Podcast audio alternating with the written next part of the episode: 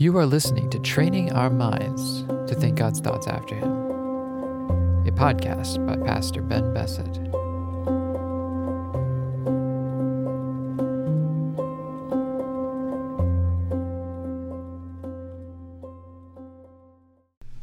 WEC number 15, we'll be talking about open theism, understanding the future from the open theist perspective.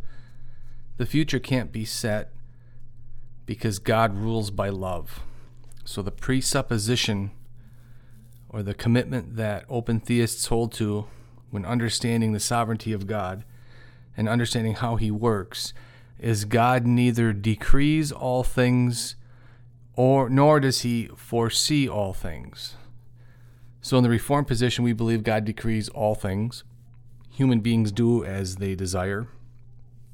People cannot decree anything that they do. We can just desire to do what we do.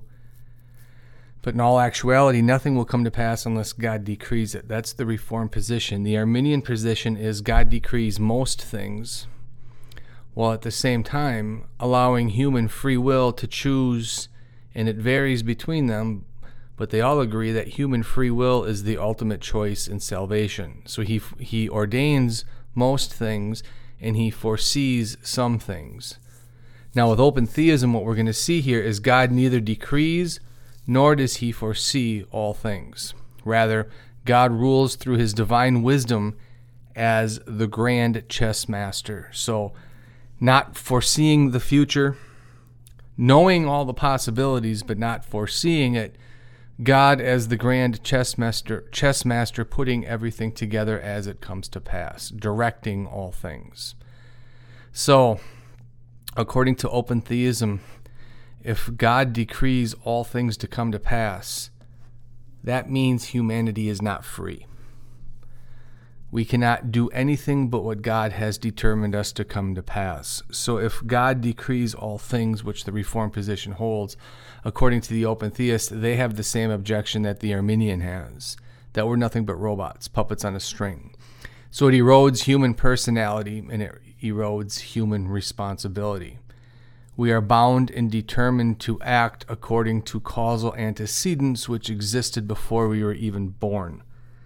So, if our destiny was already written in stone before we came into existence, there's no possible way that we as humanity can be free. This is what open theism is exposing here in their beliefs. So, anybody who does not hold to this, or people who hold to some type of um, divine decree, or even in the Arminian camp, God being able to foresee. Foresight, according to the open theist, is also bounding, binding a human being because things must come to pass the way God foresees. So not only are they against the Calvinist who believes that we're determined because all things are decreed by God, but the open theist would also reject the Arminian doctrine of God's foresight because if God foresees what you are going to do, you can do nothing but that, which means you are locked in before you are even born to do what God foresees. And if this is true according to the open theist, that means freedom is simply an illusion. So if God foresees everything a person will ever do, humanity is not free. They have no choice but to do exactly what God foresees. God knows all things actual as well as potential, meaning God can know all things in the present tense, as well as all possibilities of the things that could exist. So, this is how the open theist sees God in his divine causality. He knows all things in the present, and he knows all possibilities in the future but he does not know the future for certain because humanity has not yet acted. To allow this unknowingness, to know the possibilities, but to not to decree or foresee, is the way human responsibility is free, and it's the way human free will is preserved. God does not know the future for certain because humanity has not yet made its free will choice to act. So, the understanding of God's sovereignty according to open theism is God has chosen to create a world that gives its people free agency to act contrary to his will. Much of the future is already settled. This explains all the verses Calvinists use to determine and to demonstrate God's sovereignty. So, like I said in the past, we all use the same verses to come to our conclusions. It's the interpretation behind those verses and how you understand God, your doctrine of God, which is referred to as theology proper, your presuppositions about God and His sovereignty and His divine decree and His causality, and the presuppositions of human nature. All of this goes into how we interpret and read and understand Scripture. So, much of the future, according to the open theist, is already settled, but those verses that the Calvinist will hold to for the sovereignty of God, they claim do not teach the future is exhaustively set in place. So when the Calvinist uses those as proof text for their position, the open theist will say they're overstating the sovereignty of God. Those verses do not exhaustively set the future in place. So, like Arminianism, not everything that takes place is according to God's will, according to the open theist. Humanity is perfectly capable of thwarting God's plans, and it does so most frequently. So rather than diminishing his sovereignty, open theism believes it lifts it higher than classical Calvinism because God rules out of love rather than out of control. So God is not a controlling God, He's a loving God. And if God is a loving God, He's going to allow humanity to exercise its free will without coercing them, without forcing them, or without determining them to do what they do. God demonstrates His sovereignty by empowering others to enter into a loving relationship with Him. And this is by their free will choice.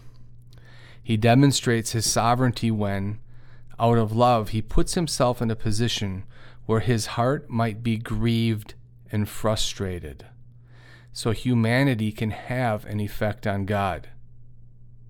Not so much that he's just able to move God, as the Arminian would say, mobility, but also to affect him.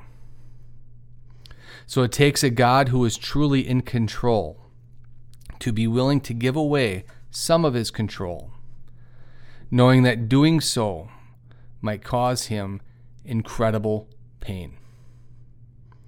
And in the end, God is victorious without being in control of all the details. Again, God being the grand chess master. So, according to Gregory Boyd, an open theist, he states, It takes a truly sovereign God to make himself vulnerable like this. It takes a God who is truly in control to be willing to give away some of his control, knowing that doing so might cause him incredible pain. It takes a truly wise and creative God to guarantee victory without having to control every detail of history. By contrast, to simply control others so that you always get your way is a sure sign of insecurity and weakness. Now, notice what he's saying here. He's saying that the reformed position of understanding God's sovereignty God who decrees all things to come to pass, is a sign of insecurity and weakness in the mind of God. Now, what we say in the Reformed position is it is not possible for anything to come to pass unless God decrees it. God cannot deny himself. So, if God was going to deny himself and allow humanity to be free, there would be two sovereign wills in the universe. This is impossible for God to do. It definitely makes him a less sovereign God. Remember, the difference between being mostly sovereign and completely sovereign is an infinite difference. God cannot withdraw from his infinite sovereign control. That's who he is by nature. The open theist, on the other hand, seeing this as a problem, bringing in more of a humanistic understanding where he can actually affect the emotions of God. And by claiming that by God giving up some of his sovereignty makes him more sovereign or more in control or more loving, is not the God that the Bible teaches. So, according to open theism, as we continue, God knows that evil's will occur should be singular. God knows that evil will occur, but not has specifically decreed it into his plan. So God has knowledge of evil, but he has not decreed evil. God governs the world in accordance with his general strategies, which are brought about for the good of his creation. So there's a general sovereignty with God, but not an exhaustive or necessary sovereignty. The details of the consequences are not foreseen by God prior to the decision, meaning God does not know all the details that are going to come to pass. Rather, other than controlling all events that take place, God has to plan and respond to his creation. Notice this God is not, not in ultimate control. He decrees some things in a general sense and passively allows his creation to respond back and put him on his heels.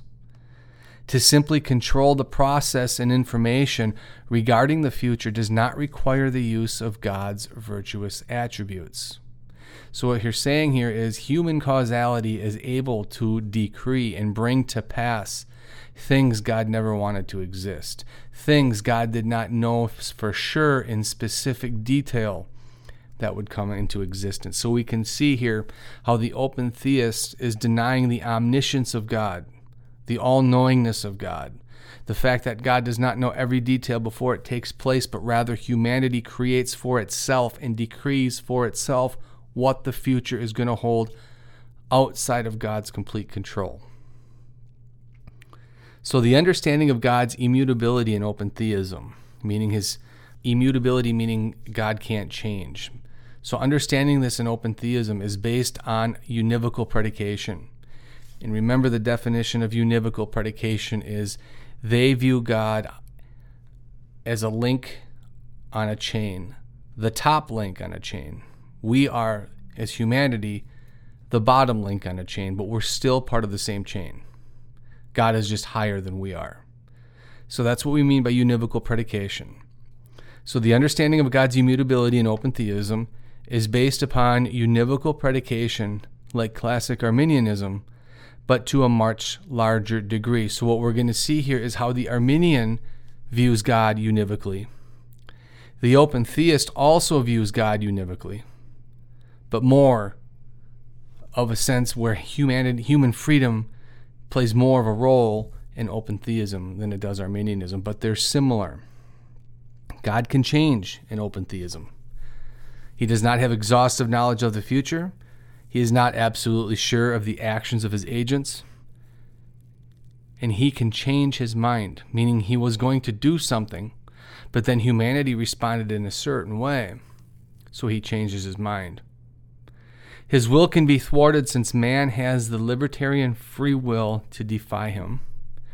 And God is made out to be more of a passive agent rather than as he is according to classical Arminianism, but under the same context of liberty and love. So, what open theism does is it takes its humanistic understanding and it advances it more further than you would see in the Arminian position. The Arminian holds to human free will. But the Arminian does not hold to the necessary sovereignty of God, meaning God has to decree all things. Arminian believes God decrees most things. But now, here in open theism, God decrees in a general sense, which is even less of a sovereign control. And the human free will that the Arminian believes is given more prominence even in the open theist camp. So they're taking Arminianism and they're advancing it on its next steps, more towards a human centered understanding. So, in order for man to truly be free, according to open theism, God cannot have exhaustive knowledge of the future. If God knew what man was going to do before he acted, humanity would be bound by that knowledge and unable to do anything other than what God already foreknew. So even the Arminian position, according to the open theist, is too strong because it locks humanity in to what God already foresees happening. The open theist wants to do away with that, and in order for humanity to be truly free, God cannot have exhaustive knowledge of the future. Otherwise, things would have to go the way God foresees. So, open theism believes God is still able to gain victory in the end by planning and responding to his creation out of his infinite love and wisdom. Again, God being the grand chess master, countering the moves that humanity brings his way and ultimately winning in the end. God does not control all things, but is able to organize them in a way where he gets what he desires. Man is able to thwart God's plan at times, but in the end, God ends up victorious. So, for this reason, Many Reformed theologians claim that open theism is the only consistent option to Arminianism. And what do we mean by that? Since Arminians believe God knows all things, how can man be truly free if God already knows what must certainly take place? So, the Calvinist objection to the Arminians, which I believe is a valid objection, what the Arminian wants to do is limit the sovereignty of God so man has free will choice, at least in the area of salvation.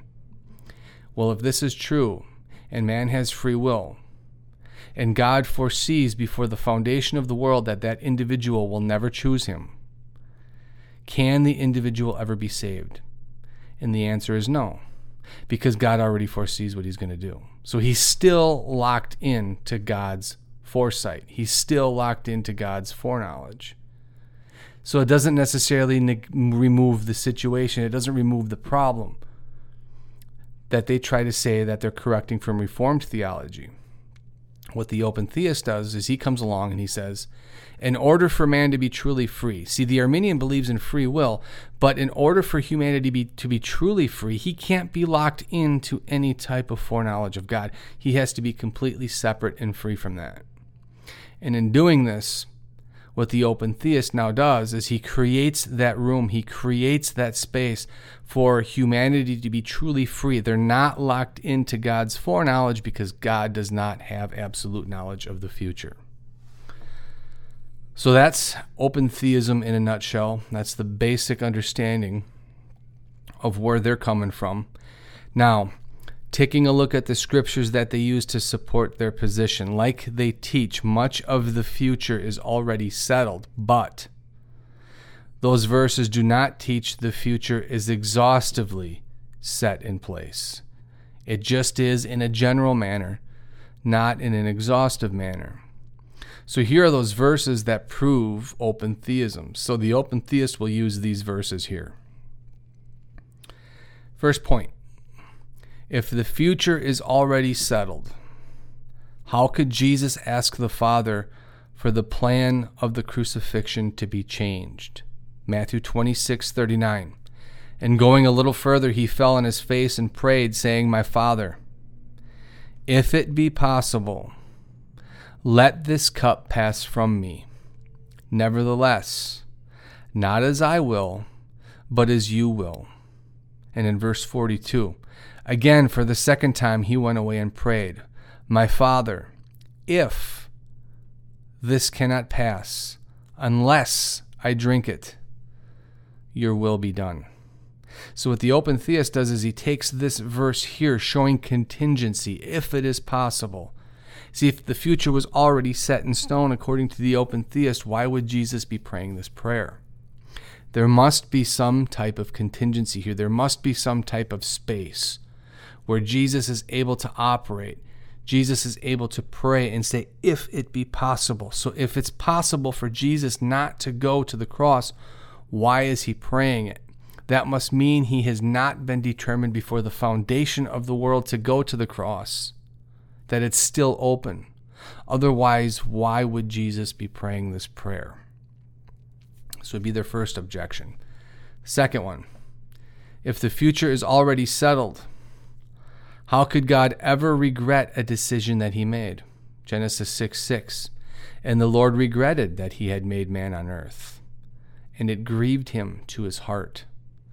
1 Samuel 15:11 I regret that I made Saul king, for he has turned his back from following me and has not performed my commandments and in verse 35 and the lord regretted that he made saul king over israel so if god is able to regret a decision he makes he must not know the future because if he knew the future how could he regret it he would already know it's going to come to pass third argument if the future is already settled How could God be surprised and expect different results than what took place? We see an example of this in Jeremiah 3 6 and 7. The Lord said to me in the days of King Josiah, Have you seen what she did? That faithless, that faithless one, Israel, how she went up on every high hill and under every green tree, and there played the whore. Verse 7 is key. He says, And I thought, after she has done all that she has done, she will return to me. But she did not return. And her treacherous sister Judah saw it. So, verse 7 here says, And I thought. God thought something would take place that did not happen. He thought it would go this way, but it went the other way. He thought Israel re- would return, but she did not return. And in verse 19, God says, And I thought you would call me my father and would not turn from following me. So, what we're seeing here is God thinking something is going to take place in one way, but it actually took place in another way, which demonstrates that humanity has a role to play. It has a free choice that God does not foresee, that God has to respond to. So God does not exhaustively know the future. If he did, why would he be speaking like this? Next objection if the future is already set, why would God test his people to see how they would react? Deuteronomy 8, verse 2. And you shall remember the whole way that the Lord your God has led you these 40 years in the wilderness, that he might humble you, testing you to know what is in your heart, whether you would keep his commandments. In chapter 13, verse 3 For the Lord your God is testing you to know whether you love the Lord your God with all your heart and with all your soul.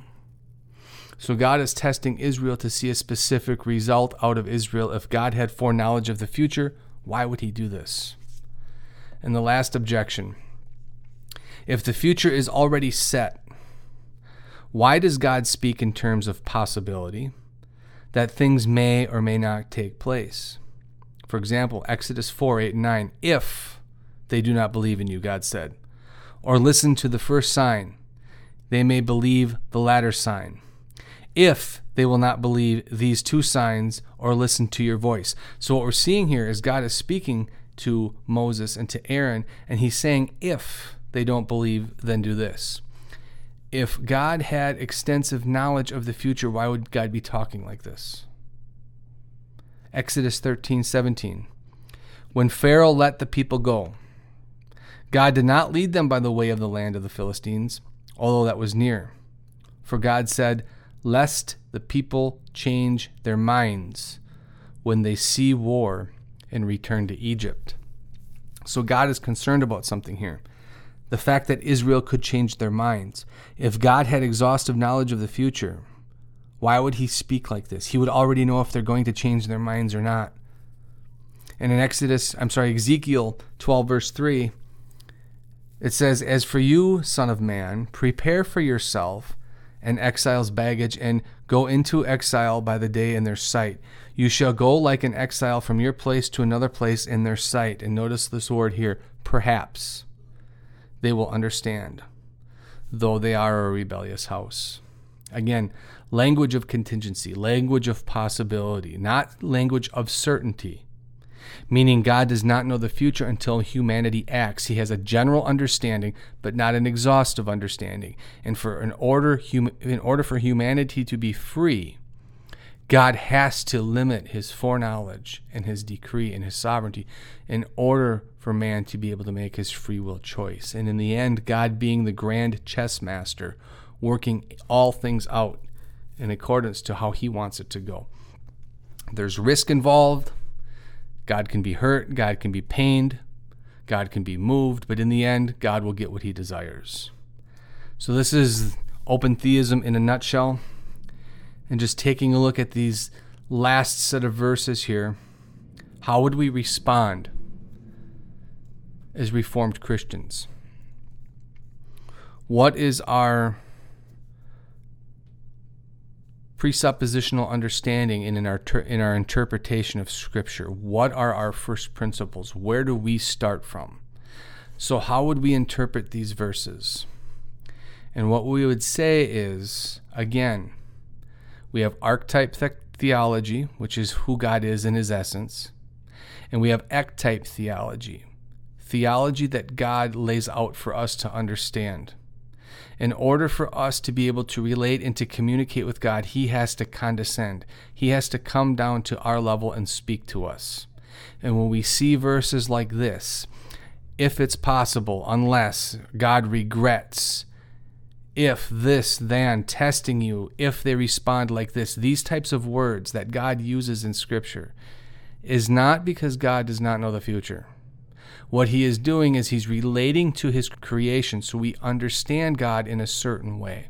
So we understand God almost like a human would understand another human speaking to one another. There's no way possible for the finite human mind to comprehend the infinite God. So God condescends down to us and talks to us in language that we can understand. Of course, God knew all of these things. Of course, God knew the outcome. Of course, God knew the future. We see from Ephesians 1:11 and everywhere else, many other places in Scripture, um, Romans 11:36, that of him, from him, to him are all things. He decrees all things according to the counsel of his will. Understanding this theology, understanding who God is in his essence and in his nature, and realizing that he has to condescend down to us and talk to us in terms that we understand. Realizing that there is contingency in our decisions. See, this is the hard thing for people to understand. If God decrees all things, then it has to go the way God decrees. There is no choice, but that's not true. Yes, God is completely sovereign, but at the same time, humans have responsibility. Humans have the responsibility of making choices. These choices are real choices. I can either choose to sin or I can choose to listen to God. There's a choice there. But before the foundation of the world, God had already decreed what I was going to do but he does so in a way that is not forcing us or coercing us in any way, shape, or form. I am freely making a choice to either choose God or not. But whatever choice I make, God has already decreed. But there's still contingency. There's still if then in my situation where I do have a choice to make and I'm held responsible for it. So, what the people will ask us, well, how can this be true? That, that can't be true. God has to be forcing us in some way, and it's not. He's not forcing us, He's not coercing us. I am freely making this choice. But at the same time, God is sovereign in decreeing all things to come to pass. This is where we walk by faith and not by sight. Human reason is going to come in and say that is not possible. Human experience is going to come in and say that is illogical. So, what do we do? We take the scriptures and allow them to speak for themselves. Both are true at the same time. And whenever we try to build a bridge between the finite limitedness of humanity and the infinite essence of God, whenever we try to build a bridge between the infinite and the finite, we're always going to be confused. It's never going to work. We cannot build that bridge. The Arminian tries to build that bridge by limiting God's sovereignty to the human free choice and salvation. So human has humanity has free will. The open theist goes even further by saying in order for humanity to be truly free, God can't know the future, and we have free will. God has a general decree, but he does not have an exhaustive decree or foreknowledge of what's going to happen. See, that's what happens when you try to combine or build a bridge between the finite and the infinite. It doesn't work. Both are true at the same time which is why the Reformed position is that of compatibility. God is 100% sovereign in everything that he does. And at the same time, humanity is choosing to do what they do without being forced or coerced. We're making decisions. We make moral decisions and moral choices every day. We can either do one or choose to do the other. But before the foundation of the world, God decreed absolutely everything that was going to take place. How both are true at the same time, we don't know. This is where we plant the flag of mystery. We don't go beyond this by limiting God's sovereignty so humanity can either move him or so that humanity can even hurt him or so that humanity can be free in its choices without God knowing the outcome. This is what happens when you mix human reason, human philosophy, and human experience together with God's Word to try to create an outcome. It doesn't work. We have to allow the Scriptures to speak for themselves and submit our human reason to what the text of Scripture says.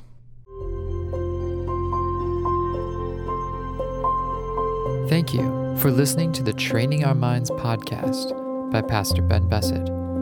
If you enjoyed listening, please follow and share this podcast with others. We appreciate your feedback, so leave a rating on Spotify, Apple Podcasts, or wherever you're listening from. Thank you, and we'll see you on the next episode.